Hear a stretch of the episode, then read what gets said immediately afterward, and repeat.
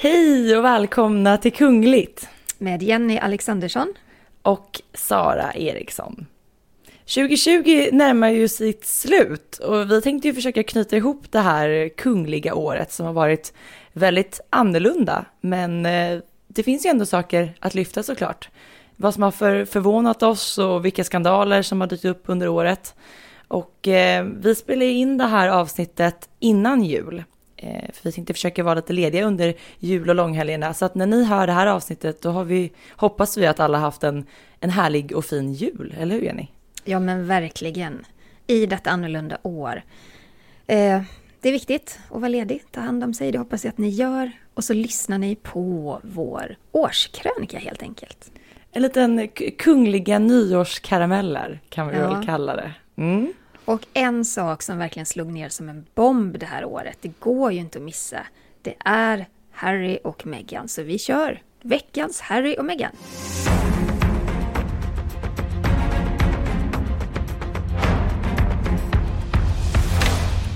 Vi, ja. vi börjar med den. Det är lite ovanligt, men varför inte? varför inte? Det är ju ändå så här att 2020 började med ett bombnedslag. 8 januari så meddelade Harry och Meghan via Instagram faktiskt att de vill, de vill minska sin roll inom det brittiska kungahuset. Eh, de vill eh, tjäna egna pengar. De ville vara mer självständiga.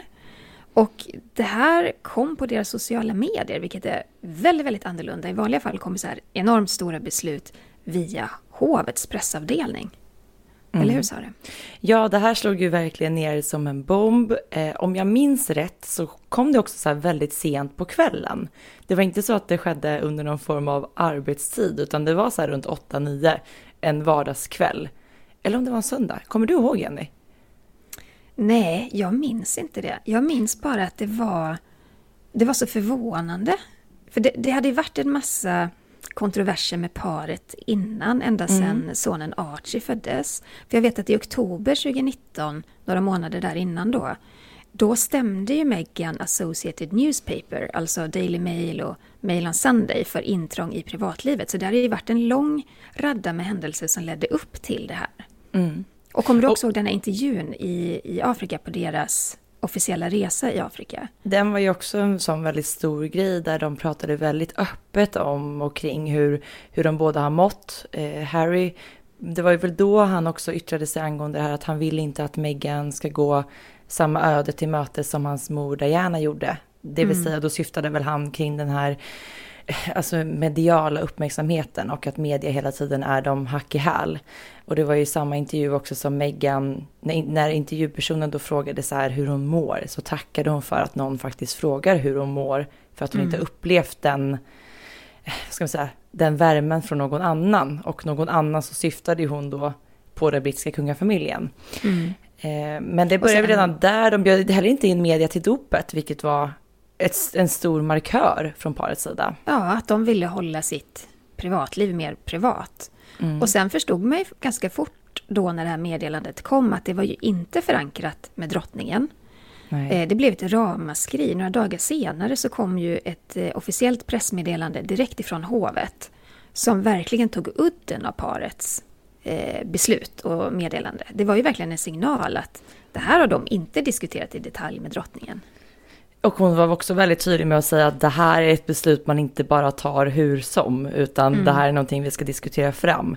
För att det som var tydligt då när Harry och Meghan gick ut med det här via Instagram, det var just att de skrev tydligt att de fortfarande ville tjäna drottning Elizabeth och att de då ville bli så kallade seniora medlemmar av det kungliga huset.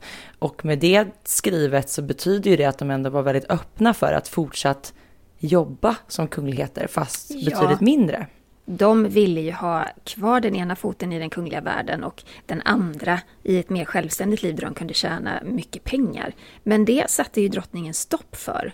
Eh, för efter flera veckors hårda förhandlingar så blev det ju bestämt från drottningens sida att det här paret får inte använda sina kungliga titlar i kommersiella sammanhang.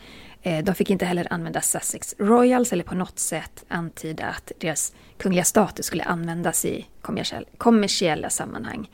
Och det var ju ganska tufft för det var ju Sussex Royals var ju deras varumärke som de hade byggt upp en helt ny hemsida för och Instagramkontot hette Sussex Royals. Eh, sen blev det också så att deras kontor vid Buckingham Palace, det stängdes ner, personalen omplacerades. Och det, det var ju ganska tufft. Det var ju en hård Megxit, får man ju säga. Eller hur? Det var det verkligen. Och kommer du också ihåg att precis när de släppte bomben om att de ville backa så lanserades ju deras hemsida Sussex Royals, som då hette Sussex mm. Royals, nästan samma kväll tror jag, om inte dagen efter. Där det var väldigt mycket fokus kungligt. Mm, eh, det var bilder på Elisabeth, det var citat från Elisabeth, just de som var väldigt tydliga med det här plikten framför allt. Um, och jag tror, alltså det hade ju blivit en stor grej oavsett, men där grävde de ju gropen djupare genom att göra på det här sättet. De fick ju mm. otroligt mycket kritik. De, man tyckte att de var hänsynslösa som bara braschade förbi drottning Elisabeth och la ut det här på Instagram. Eh, det blev ju liksom som ett internt krig som blev så offentligt. Ja men verkligen. Och sen drog de ju till Kanada ganska så snabbt efter det. Mm. Och flyttade in i ett eh, enormt lyxigt hus vid, i Vancouver, tror jag det var. Just det. Och eh, det stod ju klart ganska tydligt att nu fick de börja betala för sina egna kostnader, sin egen säkerhet. Um, och sen gick det inte många månader, alltså jag tror det gick någon månad, jag tror det var i april. Mm. Det var ju då de gick ut också med det här beskedet att de skulle svartlista fyra brittiska tabloider. Just som de då det. ansåg publicera lögner. Om jag minns rätt så var det The Sun, Daily Mail, Daily Mirror och Daily Express. Ja. Och de menar på att de ska, inte, de ska liksom inte ge citat eller medverka på något sätt i de här uh, tidningarna.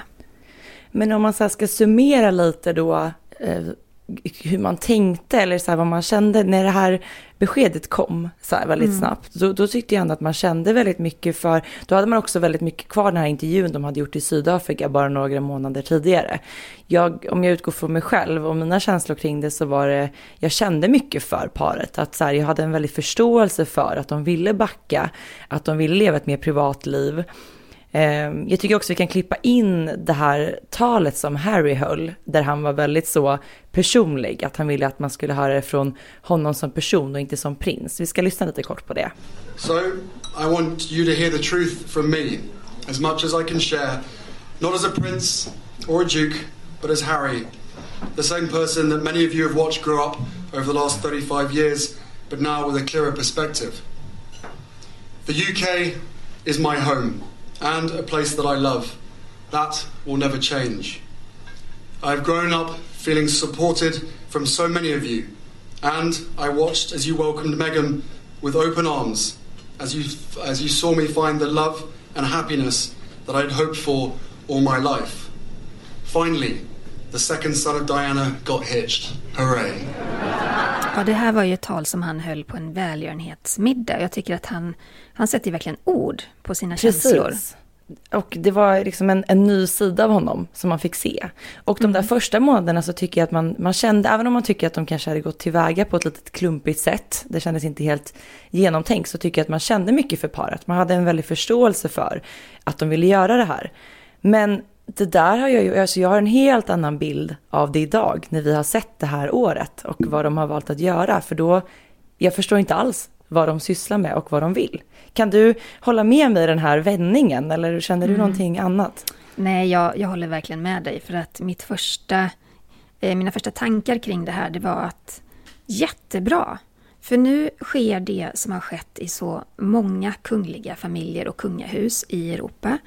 Att eh, de som inte hittar en, en, riktigt självklar roll, de som inte står så nära tronen, de börjar att eh, söka sig utåt. De börjar söka sig efter, eh, till anonymitet, ett mer privatliv, eh, mer och större självständighet. Och det, det, tror jag faktiskt är bra för en monarki och det är bra för, för ett kungahus att man lite grann skär av grenarna som vår kung gjorde när han uteslut, eh, uteslöt barnbarnen från kungahuset. Därför att det, det är en bra signal till folket att eh, man kan till exempel tänka att kostnaderna minskar, att man koncentrerar den, eh, man får ju säga sociala makt, och det är ingen politisk makt, men den, den makt man kan tala om då i ett kungahus till ett fåtal personer. Så det såg jag i det här också och tyckte att bra utveckling, det här kommer gå jättefint. Men sen håller jag med dig Sara, att det, det kom en vändning där. När de, för de pratade mycket om att de skulle undvika strålkastarljuset, de trivdes inte alls med mediernas uppmärksamhet, de ville mer satsa på välgörenhet. Och ja, ja, vad ska man säga? De gör en monsterdeal med Netflix, de gör en superdeal med Spotify. De söker sig till underhållningsbranschen, de bosätter sig i Los Angeles. Det är så mycket dubbla signaler så att jag förstod ju, precis som resten av världen ganska snart, att nej, det här är ett par som söker sig till strålkastarljuset. De vill bara ha en annan inramning än den här mm. kungliga. Och då hade det ju varit, det, det är helt fine i sig att, att de önskar det. Men då hade ju kanske det här det hade kanske varit bättre att vara lite mer öppen med det från början och inte bara kasta det på att, att det handlar om att det är det kungliga livet som är problematiskt och att mm. det är just det här mediebevakningen som är problematisk. Men det är i alla fall en väldigt stor del av det kungliga året, hela Harry och Meghan affären, ja. eller vad vi ska kalla och det, det. Och det kommer sträcka sig in i 2021, för den 11 januari, då ska ju Meghan vara, befinna sig i rätten i London i och med den här stämningen mot eh, Associated Newspaper. Så det här, det här fortsätter, det är en dokusåpa. På det skulle öppen, inte förvåna öppen ridå. för öppen ridå. Skulle inte förvåna mig om det på Netflix kommer någonting kring det här parets liv som de medverkar i. De har ändå fått nästan, vad vi tror då, en miljard kronor för det här samarbetet med Netflix. Och när, vi, när, vi, när ni lyssnar på det här avsnittet så har ju också troligen Harry och Meghan släppt sitt första poddavsnitt. Mm. Ska vi ju lägga till. Eh, det ska också bli intressant att ta del av. Absolut. Ska vi fortsätta det kungliga året? Det är så lätt att vi fastnar på Harry och mm. Meghan för det finns så mycket att prata om. Um, ganska så snart då, Harry och Meghan-bomben där var ju någon gång januari, februari, ja, den har ju varit pågående hela året. Uh, sen så kom ju också pandemin och lamslog hela världen. Uh, jag minns så väl att vi skulle spela in en podd ihop, Jenny, och fick ställa in det. Mm. Och där och då kunde man absolut inte förstå hur det här skulle eskalera. Och det må ha varit väldigt naivt av mig, Eh, men man kunde liksom inte ta in att det skulle påverka hela 2020 och den tiden vi fortsatt befinner oss i nu. Nej men verkligen inte, det var man inte beredd på. Det kom, det kom snabbt och det kom oväntat och man såg inte vidden av det hela. Det gjorde nog inte kungahusen heller, men de var ändå, många av dem var rätt snabba på att ställa om. Jag tror det var samma vecka så ställde kungen och drottningen in en stor middag. Det här var i mars, eller hur? Ja, precis. Och den skulle ju då hållits på Kungliga slottet. Den ställdes in. Kalendrarna eh, tömdes på uppdrag och man flyttade fokus då också till eh, digitalt arbete. Man började ha digitala möten, hålla digitala tal och invigningar. Kungaparet de flyttade ju till Stenhammars slott för att isolera sig. De är ju i riskgrupp, 70 plus.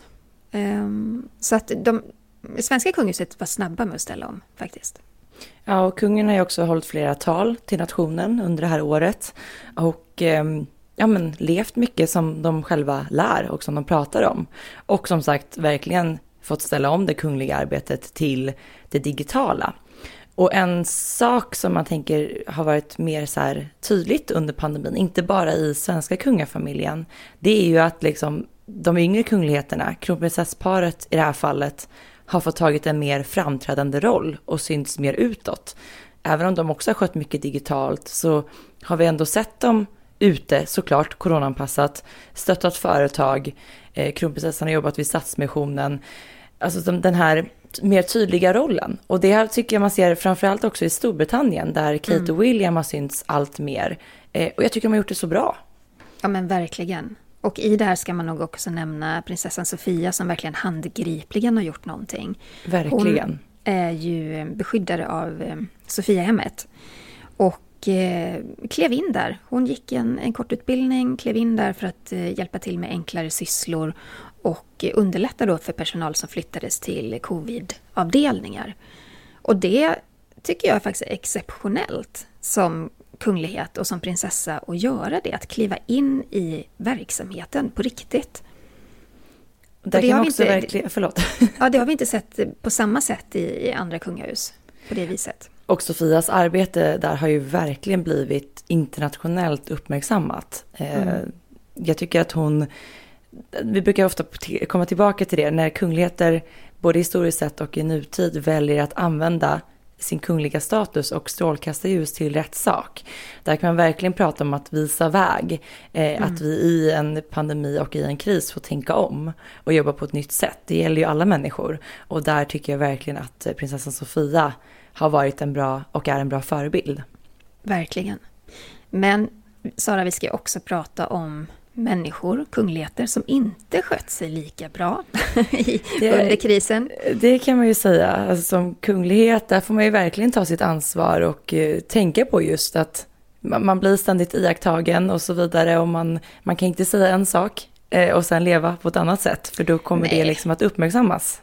Och man får ju också ta det perspektivet att, att leva som kunglig idag med allt det ansvar man har, fine. Det är ett tufft uppdrag då och då. Men det är också ett väldigt privilegierat liv. Alltså det här är människor Absolut. som aldrig någonsin behöver oroa sig för att betala räkningar, som aldrig någonsin behöver oroa sig för att coronakrisen ska påverka deras eh, inkomster eller bostäder eller arbete eller någonting. Och, eh, och då gör det mig ännu mer irriterad och arg när man hör om kungligheter som inte tar ansvar. Som till exempel belgiske prins Joakim Jajamän, han, han var på partybenet. Han var på partybenet. Han, han har en flickvän som är spansk. Och de åkte då till Spanien för att de skulle gå på någon tjusig eh, eh adelsfest eller någonting. Och eh, det var då med en stor grupp andra människor. Och självklart då så blev ju Joakim smittad av eh, covid-19. Och han var inte den enda, det var ju fler på den där festen som blev det.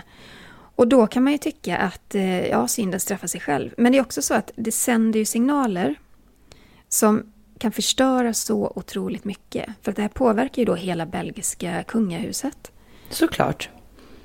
Och dess rykte och dess liksom roll som, som förebild. Alltså så otroligt osmidigt och eh, dumt gjort, vilket dåligt handlande. Ja, men också det sätter sig på ett plan och, och resa någonstans och dels också för en fests skull. Alltså det kan ja. man ändå spara på, tänker jag. Ja, det var inte helt genomtänkt. Jag hoppas att han hade kul, om det nu var värt det. Ja, ja. Men det som faktiskt förvånade mig ännu mer är ju att eh, den nederländska kungafamiljen åkte på en nöjesresa mitt under pandemin i somras. Mm. Och här pratar vi ändå kungaparet ja vänta lite, de åkte två gånger. Ja. En gång under sommaren och sen en gång till senare på hösten. Och kom igen. De skulle på semester. De har, de har ett eh, sommarhus, eller en lyxvilla nere i Grekland. Och dit fick de för sig att de skulle åka på, på semester. Och då är det så här, när, när Nederländerna då i stort sett är, inte nedstängt, men oerhört hårda restriktioner. Och eh, man uppmanar, alltså myndigheter uppmanar folk att inte göra onödiga resor, att verkligen hålla avstånd och, och skjuta på saker som, som familjer kanske tycker är viktiga men som kan vara farliga liksom i det stora hela under en sån kris. Nej, då åker kungaparet på nöjesresa till Grekland. Där kan man ju verkligen snacka om att de inte lever som de lär. För att precis som i Sverige har ju såklart deras kung hållit flera tal till nationen och man liksom uppmanar om det här. Håll ut, liksom, vi klarar det här tillsammans. Mm. Och sen då dra på en liten nöjestripp. Eh, inte så snyggt. Och de fick ju också, de tvingades ju gå ut och be om ursäkt. Vilket också var en sån konstig grej tycker jag, för där satt då kungen och talade och Maxima satt bara och tittade på honom. Hela talet? Satt, ja, hon satt lite som en så här, påfågel i, soffan bredvid. Ja, det var jättekonstigt. Ja, nu är jag väldigt kritisk, men jag, jag gillar det där kungaparet egentligen. Jag har ju träffat dem ett par gånger. Eh, hyvens människor, men i det här läget, nej, kom igen. Det där gjorde ni inte deras, snyggt. Eh, där hade de behövt lite PR-hjälp. Ja, men framförallt lite sans och vett, tänker jag. ja, just det. Det kan man också tänka sig att mm. hade eh, behövts. Det är också en stor del faktiskt av det här året. Det är klart att vi måste prata om det, för det är ju, det fick ju otroligt stor medial uppmärksamhet. Mm. Och det påverkade mycket, bland annat drottning Margrethe av Danmark. Hon, eh, hon fyllde 80 och det skulle firas med en stor fest. Men det är ju det här man älskar med henne. Det snålas mm. ju inte på festligheterna. Det, Nej. De var ju tydliga liksom redan, jag tror nästan det var i slutet på förra året eller i början på det här året där hon gick ut och meddelade att i år är det 80-årsfirande som gäller. Jag tror att det var fyra eller fem dagars fest som skulle gå av stapeln där runt mm. och fyra år 16 april. Så det skulle väl hålla på nästan till hela den veckan. Ja, och det var ju många kungligheter från hela Europa som var inbjudna sedan lång tid tillbaka.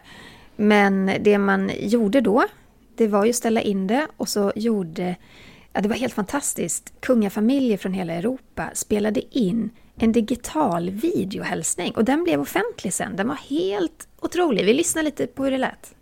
Your Majesty. Kära tante Daisy. Dear Daisy. Kära Daisy. Kära Daisy och, och kusin. Vi från Sverige, drottning Silvia och jag vill eh, gärna hälsa dig på din högtidsdag. Och vi skulle ha varit, velat vara tillsammans med dig och fira din högtidsdag som vi har gjort så många gånger tidigare. Men på grund av omständigheterna så går inte detta.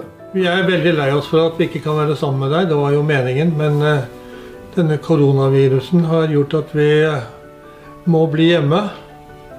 Men det betyder ju inte att vi inte tänker på dig på denna dag. Kära tant Daisy. Vi skulle vilja gratulera dig på den stora dagen och vi hoppas att vårfåglarna sjunger alldeles särskilt för dig idag. Kära gudmor. Stort grattis på födelsedagen och hoppas att ni får en underbar födelsedag. Dear Aunt Daisy, happy birthday. Skål! Skål. jag tycker att det här var, det var väldigt fint. Jag, nu är jag ju också väldigt känslig, men jag blev lite så här tårögd när jag såg de här hälsningarna. För att jag tycker det, det sägs mycket om hur nära kungahusen står varandra. Men också så här hur mycket kärlek vi alla, kungliga eller ej, kan visa varandra även via digitala hjälpmedel. Mm. Ja men det var verkligen en fin hyllning till eh, drottning Margrethe. Och eh, jag håller med dig. Det är ju både släkt och kollegor, kungahusen emellan. Så att det, var, det var jättefint. Hon är ju en väldigt uppskattad drottning. Det är hon. Jag ber om ursäkt. Man är lite, man är lite coronaharklig. Nej, jag skojar, jag har inte corona. Men, ja, eh, parentes. Vi går vidare till Sverige. Och det nationaldagsfirandet som alltid blir jättestort hemma hos oss. Och, eh, eller hemma hos oss, alltså i Sverige. I min lägenhet. I min lägenhet, nej. Men eh, istället då för att som vanligt eh, öppna porten in till eh, Kungliga slottet i Stockholm och bjuda in folk till eh, utställningar och kaféer. Och Öppet slott så. kallar man det väl ja, varje år? Precis. Mm. Ja, Istället då så spelade kronprinsessfamiljen in en liten video. Den var jättehärlig. Det var ju ett, eh, ett fint initiativ där kronprinsessan visade oss runt på slottet. Och så fick vi också eh, lite historia från olika delar och olika rum helt enkelt.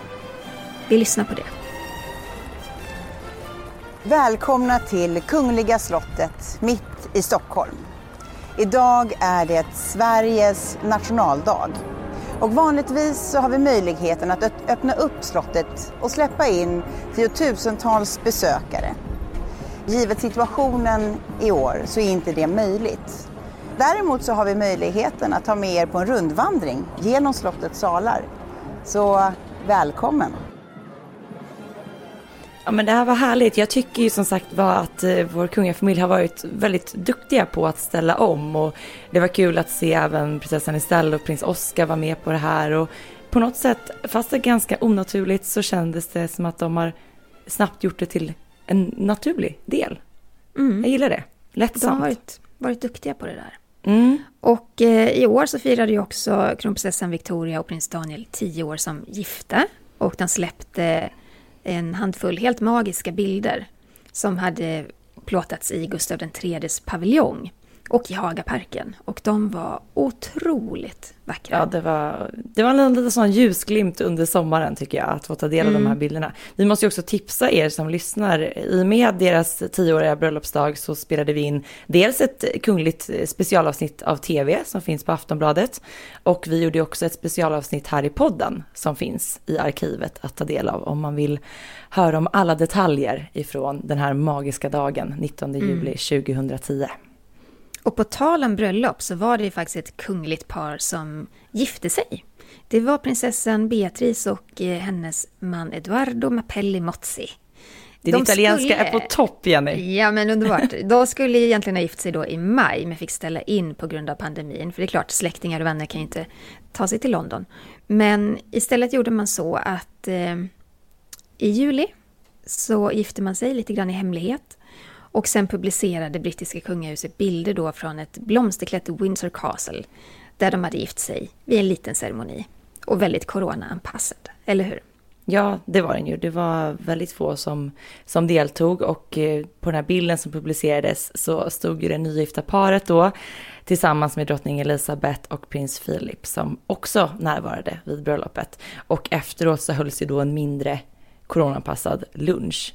Och jag tyckte det var så kul också att Beatrice valde att eh, återanvända en av farmor drottning Elisabeths gamla klänningar. Den syddes om något med en liten eh, ärm adderades för att passa till bröllopet och så vidare. Och jag tyckte bara det var lite kul att hon hakar på den här återanvändningstrenden som är så viktig och såklart fick enorm medial uppmärksamhet. Och eh, hon hade också samma diadem som Elisabeth bar vid sitt bröllop. Så att det fanns väldigt så starka kopplingar till, till farmor under det här bröllopet. Det tyckte jag var fint. Någon som inte var på plats, det var eh, Beatrice eh, pappa, prins Andrew, som då är son till drottning Elizabeth. Och eh, det hade ju sina orsaker, därför att han var ju insyltad i skandalen med Jeffrey Epstein. Jeffrey Epstein var ju en man som, han dömdes ju för, för sexbrott. Han hade ju eh, jag tror det var med, alltså sex med minderåriga och det var ju en stor eh, han hade en stor vänkrets eller bekantskapskrets med, med män som bjöds ut till någon, någon ö tillsammans med unga kvinnor som, och där hade de sex. Och då blev ju den här prins Andrew också inblandad i detta för att han syntes på bilder med Jeffrey Epstein och unga kvinnor. Och det var en kvinna som klev fram och också berättade att hon i stort sett hade tvingats ha sex med, med prinsen. Och det här eskalerade ju under året. Alltså vi fick ju det var liksom vecka efter vecka ett tag där som det kom nya rubriker och nya nyheter om Andrews inblandning i den här skandalen. Precis, för det började ju redan då förra året ungefär vid den här tiden. För det var ju då som Andrew gav Då får den vi, här... det börjar egentligen 2019 får vi säga då. Precis, 2019 ungefär vid den här tiden Men när ni då. lyssnar är det nytt år. Nej, det är det inte. Nej det är det inte! Alltså Nej, är det inte efter nyår? Nej, den här kommer ut, det här är ny, när ni lyssnar nu så är det liksom precis innan nyår. Veckan efter jul. Ja, Så okej. vi är fortfarande kvar i 2020. Men eh, 2019 då så började ju den här skandalen, eller den hade ju pågått länge, men det var då det började komma upp till ytan.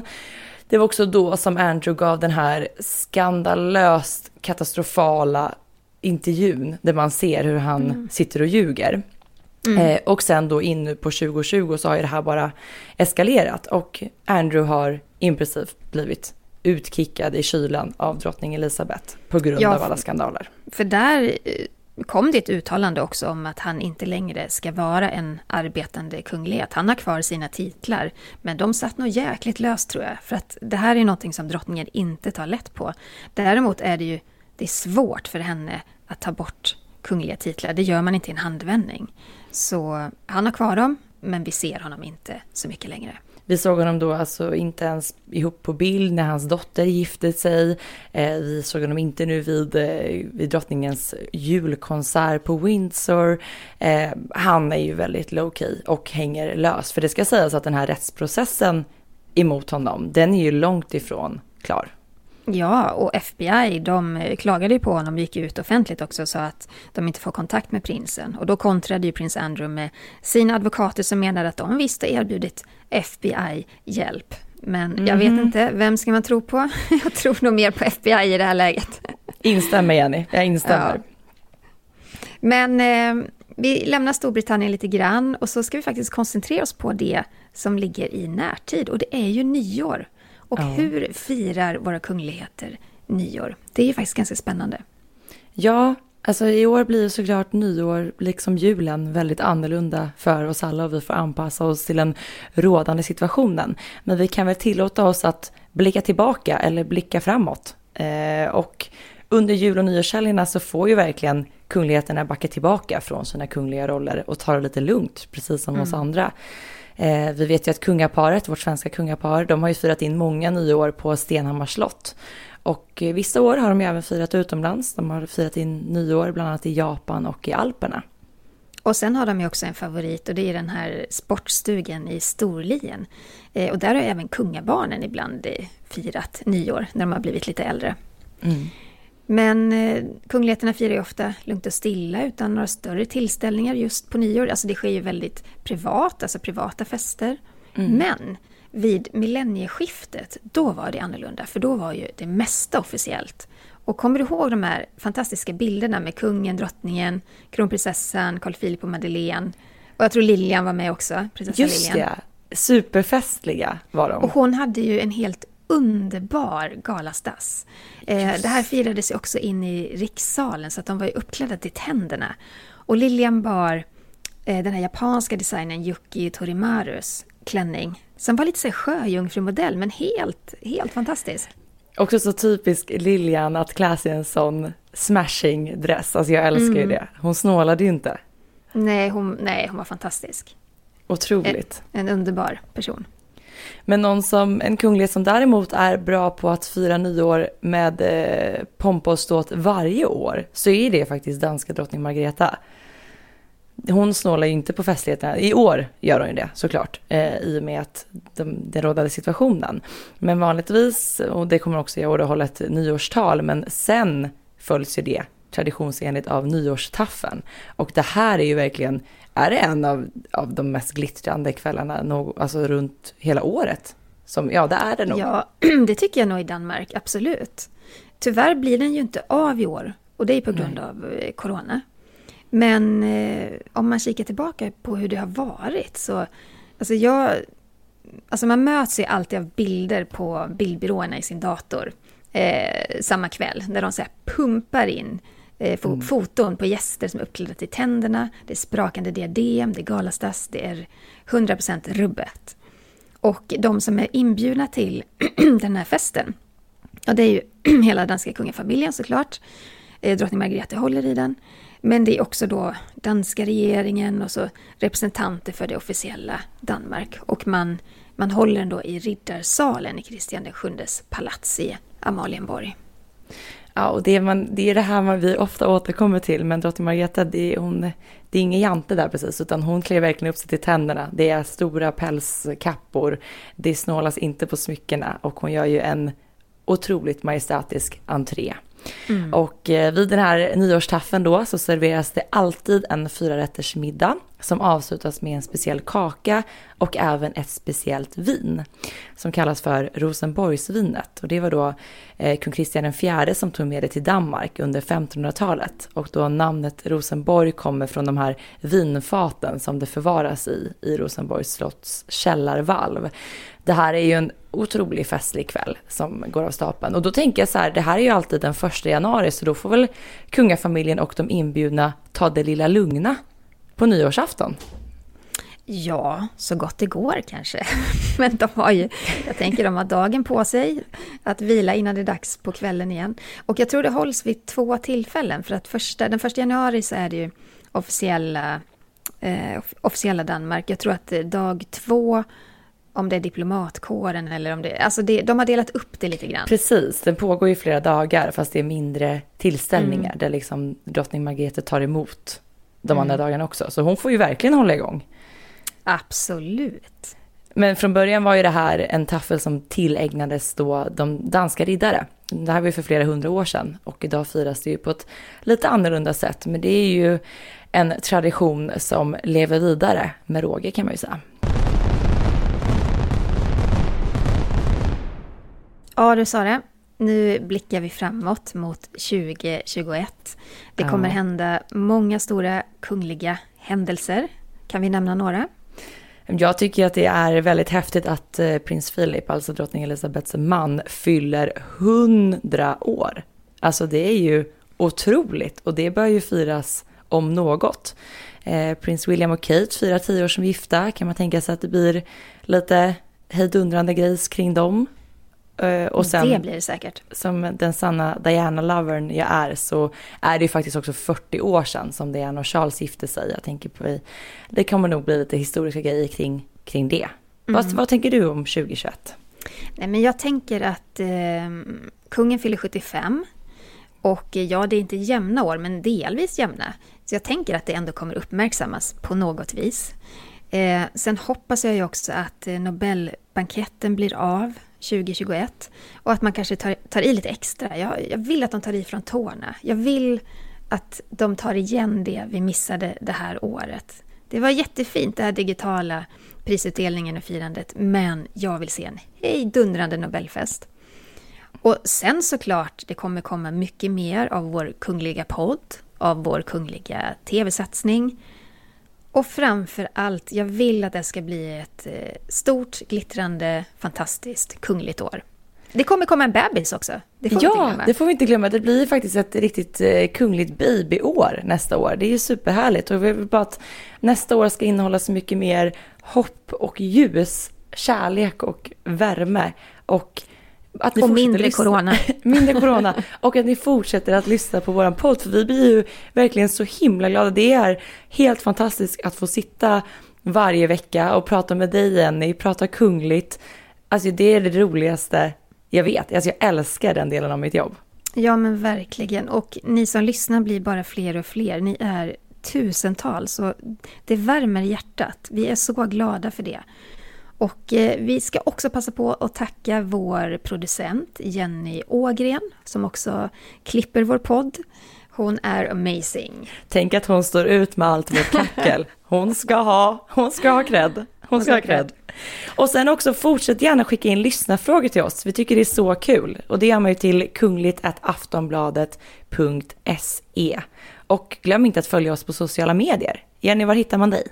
Eh, På Instagram, där heter jag Kungligt med Jenny. Och du då Sara?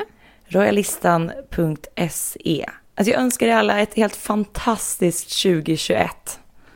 Vi hörs på andra sidan 2021. Gott nytt år! Gott nytt år! Hej då! Hej då! Ja. Det här blev ju kanon! Det blir kanon du!